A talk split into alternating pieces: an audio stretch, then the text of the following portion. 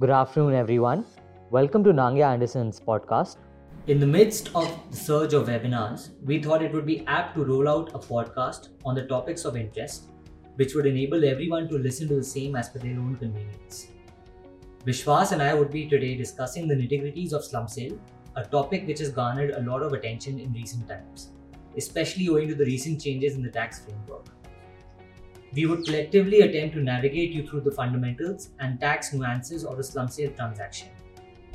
For the benefit of everyone and to begin with, we would like to throw some light on a slump sale as a concept and its history. Slump sale in general parlance means when an assessee transfers its entire undertaking or a business division for a lump sum consideration without assigning prices for individual assets and liabilities Slump sale is distinct from an itemized sale where individual assets are sold.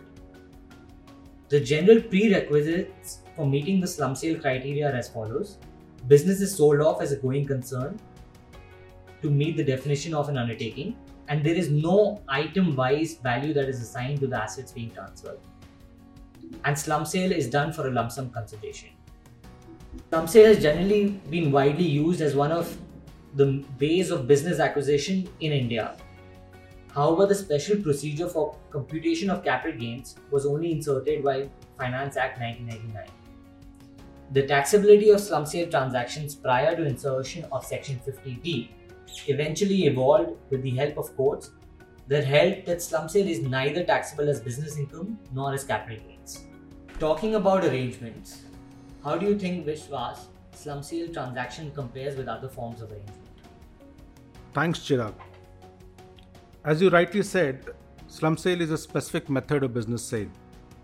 It's pretty much a tax concept, a special category of business transfer, wherein if a business transfer satisfies the three pillars you mentioned, it would be categorized as a slump sale. The key difference between a slump sale and other arrangements like an amalgamation or a demerger is tax neutrality. Slump sale is a taxable transaction, whereas the other two are not. Of course, you need to fit into the mechanics under the Income Tax Act to make an amalgamation or a demerger tax neutral. Also, since uh, amalgamation and demerger involves a scheme of arrangement which needs to go through an NCLT process, it is more time consuming. Slump sale, or for that matter, any other business sale, is a private arrangement between buyer and seller and does not require an NCLT intervention and is therefore quicker. One should also remember that whilst the consideration flow in case of a slump sale is to the transferor company itself, in amalgamation or a demerger, the consideration in the form of issue of shares flows to the shareholders of the amalgamated or amalgamating or the demerged company. Any business transfer which is not a slump sale would get tagged as an, an itemized sale, like you mentioned. An itemized sale, existing tax provisions of taxability and treatment of individuals' assets apply. Surely, that's a fair point. Uh, would you like to briefly walk us through the tax effects in case of a slump sale uh, transaction? Well, the income tax statute provides a specific provision, which is code by itself, governing the taxability of slump sale in Section 50B of Income Tax Act 1961. Since a slump sale transaction involves the sale of business undertaking, through a business transfer agreement or a BTA for short, the resultant gains are taxed as capital gains. Like all capital gains incidents, the capital gains would be categorized as either a long term or a short term, depending upon the period of holding of the undertaking which is being sold. Capital gains which are accessible to tax are computed based on the differential between the sale consideration and the net worth of the undertaking being sold. No indexation benefit is available even if it is a long term uh, capital gain. By virtue of the aforesaid computation mechanics, slump sale transaction is not very efficient when the undertaking being transferred is a loss making or a negative net worth, since this negative net worth only goes on to enhance taxable gain. Thanks, Vishwas. Moving on, we know that slump sale transactions have always involved vexed issues and have witnessed a lot of litigation at various forums on various matters. The recent amendments by Finance Act 2021 have brought about significant changes in the valuation norms as well as treatment of slump exchange, which was earlier blessed by the courts and various judicial precedents. These changes would have a far reaching impact on transactions, especially internal restructurings that take place between group companies, and companies with intangible assets. Vishwas, could you highlight the reason behind slump sale being at the forefront again? Um, sure. Uh, this is perhaps the first key amendment in the tax regime of slump sale ever since it came into being little over 20 years ago. The provision of slump sale has been used in these years perhaps beyond the intended purpose, some of which have also received judicial blessings in these years, like you mentioned. In the recent budget amendments, the legislators have attempted to put majority of such matters to rest. There was always a de minimis sale consideration provisions which already existed with respect to transfer of certain assets like land and building, shares, etc. However, there was no such de minimis sale value consideration for transfer of a business.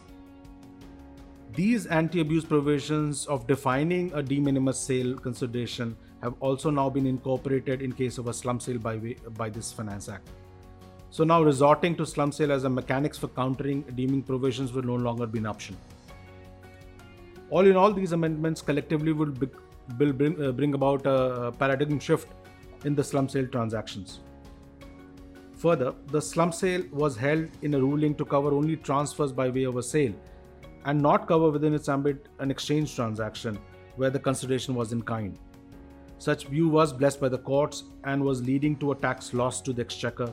So potentially no tax was as potentially no tax was payable on such transfers. The Finance Act 2021 has amended the scope of the definition of slump sale itself and have aligned it to the existing wider inclusive definition of transfer, which now covers exchange and other modalities of effectuating such transactions. Thanks, Vishwas. Considering that the value of assets such as land and buildings, securities, intangible assets would now be required to be computed at a fair market value, is there a possibility for a tax officer to construe it as an itemized sale as values are being assigned to individual assets and not as a complete business undertaking? Uh, well, I, I don't think that it's such a big risk. Uh, these are the anti abuse provision built into the computation mechanism of slump sale and having to compute a floor value for price by taking prescribed valuation methodology for certain assets within the undertaking should not by itself change the character of the transaction. If the commercial understanding is of a lump sum consideration for transfer of the undertaking, it should not it should retain the character of a slump sale. That's absolutely spot on, Vishwas. The government's intent behind providing the fair market value was to plug loopholes that were earlier being exploited to reduce the tax impact on such transactions. And the amendment to the fair market value rules are in line with other valuation rules brought about earlier for transactions and share transfer, bringing parity on such anti abuse provisions. In case of slump sale of business undertakings, businesses or transactions involving immovable property or securities such as shares, debentures, transactions can no longer be disguised, and such assets would need to be valued at fair market value as per valuation norms. Vishwas, could you share some insights on the new valuation rules and the respective change in the new amendment with the help of an illustration? Uh, well, you rightly said the best way to understand the amended law is, uh, is via an illustration. Uh, let's say an entity 1 intends to hive off its retail business for an agreed monetary consideration.